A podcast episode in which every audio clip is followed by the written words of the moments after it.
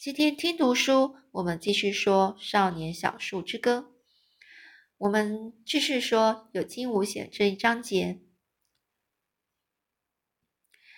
这公鸡呢，已经是箭在箭在弦上了。那后来高一怎么办呢？这突然间，爷爷把他的大手伸到我和那条蛇的中间，然后就停在那儿。蛇被这突如其来的举动给吓到了，它的尾巴越来越响，嘴巴开始发出嘶嘶的声音，最后你几乎听不清楚，在它的尾巴摇动的声音中，是不是有任何的间隙。我心里想着，如果这时候爷爷移开他的手，或是把它缩回去，这蛇一定会准准的咬在我的手上。但是爷爷并没有动。他的手像岩石一般稳稳的站在停在那里。我看见他的手背上奋起的青色血管，还有古铜色皮肤上闪闪发光的汗珠。那只手没有颤抖，更没有晃，整个晃动。这响尾蛇的头快速而凶猛的起落，它如子弹一般咬住了爷爷的手，但是那只手还是没有移动。我看见尖一般的毒牙。埋进爷爷的肉里，他的嘴巴几乎含着爷爷大半的手掌。爷爷用另外一只手紧紧抓住蛇头的后面，开始用力捏它。响尾蛇的身子飞在半空之中，一圈又一圈的缠绕在爷爷的手臂上。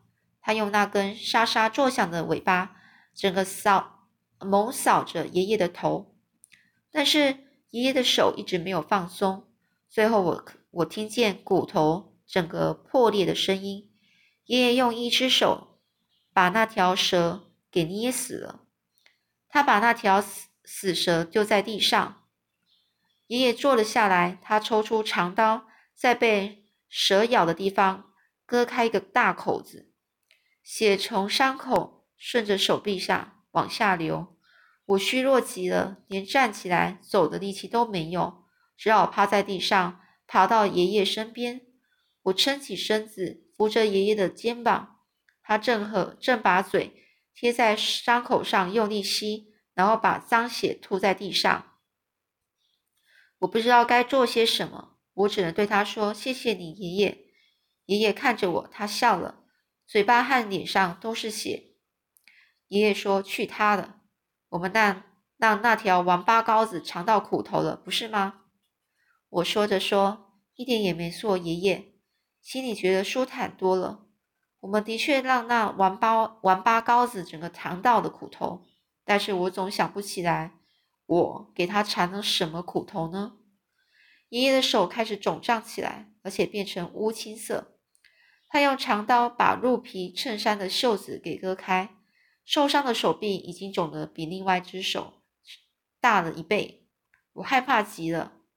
爷爷把帽子脱掉，脸呢，朝朝脸上扇风，热死了。他说：“夏天就是这么讨厌。”他的神情古怪，乌青的部分开始朝着手臂蔓延。我告诉爷爷说：“我去找奶奶来。”然后转过身，拔腿就往山谷里跑。爷爷看着我离去，不过他眼光却飘向很远的地方。他说：“我想我应该休息一下。”这声音出奇的平静。我马上就会跟上来。我冲下小窄径，脚步快得仿佛只有脚趾着地一样，着地而已。哦，就说他非常跑非常快。我没有法子，没有法子。看清楚前面的路，因为泪水呢遮住了视线。但是我并没有哭。当我转进通往这山谷的小径时，我觉得我的胸膛里好像有一团火焰在燃烧。我已经支持不住了，脚步开始虚浮。我几乎是一路滚下了小径，有时候还跌到山涧里，但是我都挣扎着再站起来。我决定离开小径，从荆棘和灌木丛间穿过去走捷径，因为我知道爷爷就快要死了。当我跑到空地时，已经累得精疲力尽。木屋在我眼前飘荡扭曲，我张大了嘴巴喊奶奶，可是竟然叫不出声来。我用尽最后一点力气推开厨房门，正好倒在奶奶的怀里。奶奶抱住我，把冷水淋在我的脸上。她沉着的看着我，然后问：“发生了什么事？在哪里发生的？”我尝试把事情都告诉她。爷爷快死了。我的声音虚弱的，像是蚊子叫。响尾蛇小溪旁，奶奶抱着我的手突然松开，我滑倒在地上，一点力气也没有。奶奶呢，抓起了一只一个布袋，就直冲出去。到现在我还能够记得她的模样，她穿着长裙，长辫子在脑后飞舞，那双穿着鹿皮靴子的小脚，飞也似的奔跑着。他跑得真快。他不像一般人听见惊讶的事会喊：“哦，天哪！”他一句话也没有说就走了。他的动作毫不迟疑，头也不回的就往小径上奔去。我爬到厨房门口，在他身后喊着：“救救爷爷！别让他就这么死了！”奶奶并没有慢下脚步，她已经穿过空地，跑到小径上去。我使使劲的力气，嘶喊着：“救救他，奶奶！”山谷里都是我的回声。我知道奶奶一定会把爷爷给救活的。我把狗儿们都放了出去，它们边跑边叫的跟在奶奶身后。我也用最快的速度跟上去。当我回到西岸时，爷已经倒在地上了。奶奶正努力把他的头撑起来。狗儿呢，围着他们俩，不断发出哀鸣声。爷爷的眼睛紧闭着，手臂几乎已经变成了黑色。奶奶又在爷爷手上割了一个洞，用嘴把毒液吸出来，吐在地上。当我跌跌撞撞的追了上来，他指着旁边的一棵桦树说：“把它的树皮给剥下来，小树儿。”我抓起爷爷的长刀，用它来削下桦树皮。奶奶则把树皮当引引子升起的火。而这桦树皮就像纸一样，十分容易点着。他还拿出了一个罐子，从溪里舀出了一些水，把罐子吊在火头上，开始将一些树根和种子丢进去煮。有些叶子呢是从他的袋子里取出来的。我并不认得这些植物，不过我知道其中有山梗来的叶子，因为奶奶说爷爷需要它来帮助呼吸。爷爷的胸膛缓慢而艰难的起伏着。当水煮热的时候，奶奶站了起来，朝四周看了看。哦，当水煮热的时候，爷奶奶呢站了起来，朝四周看了看。我是什么东西也没发现，不过奶奶找到了。大约在五十码外的山边有个鹌鹑巢，在地上。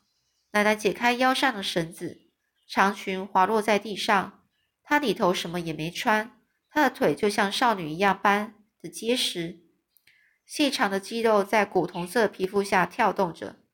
她把裙子的上端系在系在一起，然后在裙摆的周围绑上了一些石头。接着，她像一阵微风般轻轻的接近那个鹌鹑巢。就在鹌鹑从巢里飞出来的时候，她把她的裙网撒了出去。奶奶呢？把鹌鹑抓回来的时候，它还是活的。她用刀活生生的把那只鹌鹑由胸骨到尾巴给切开，然后两只手撑着它飞溅的飞踢的双脚，而把这只鹌鹑呢按在爷爷被蛇咬的伤口上。他把那只拼命挣扎的鹌鹑。按在伤口上有好一阵子。当他把鹌鹑拿起来时，他切开的肚子里都变成了青色，因为他从蛇毒吸出来了。夜幕不知道不知不觉的低垂了。奶奶一直在为爷爷做任何急救措施。狗儿们围成了一个圆圈，坐在我们身旁看着。夜色越来越浓，奶奶要我把火升火升大些。她说：“我们必须让爷爷保持温暖，但是不能移动他。”奶奶呢就把长裙盖在爷爷身上，我也把自己的肚皮衬衫脱了下来，盖着爷盖着爷爷。我还打算把裤子也脱了，但是奶奶说不需要这么做，因为我的裤子实在太小了，小的连爷爷的一只手都遮不住。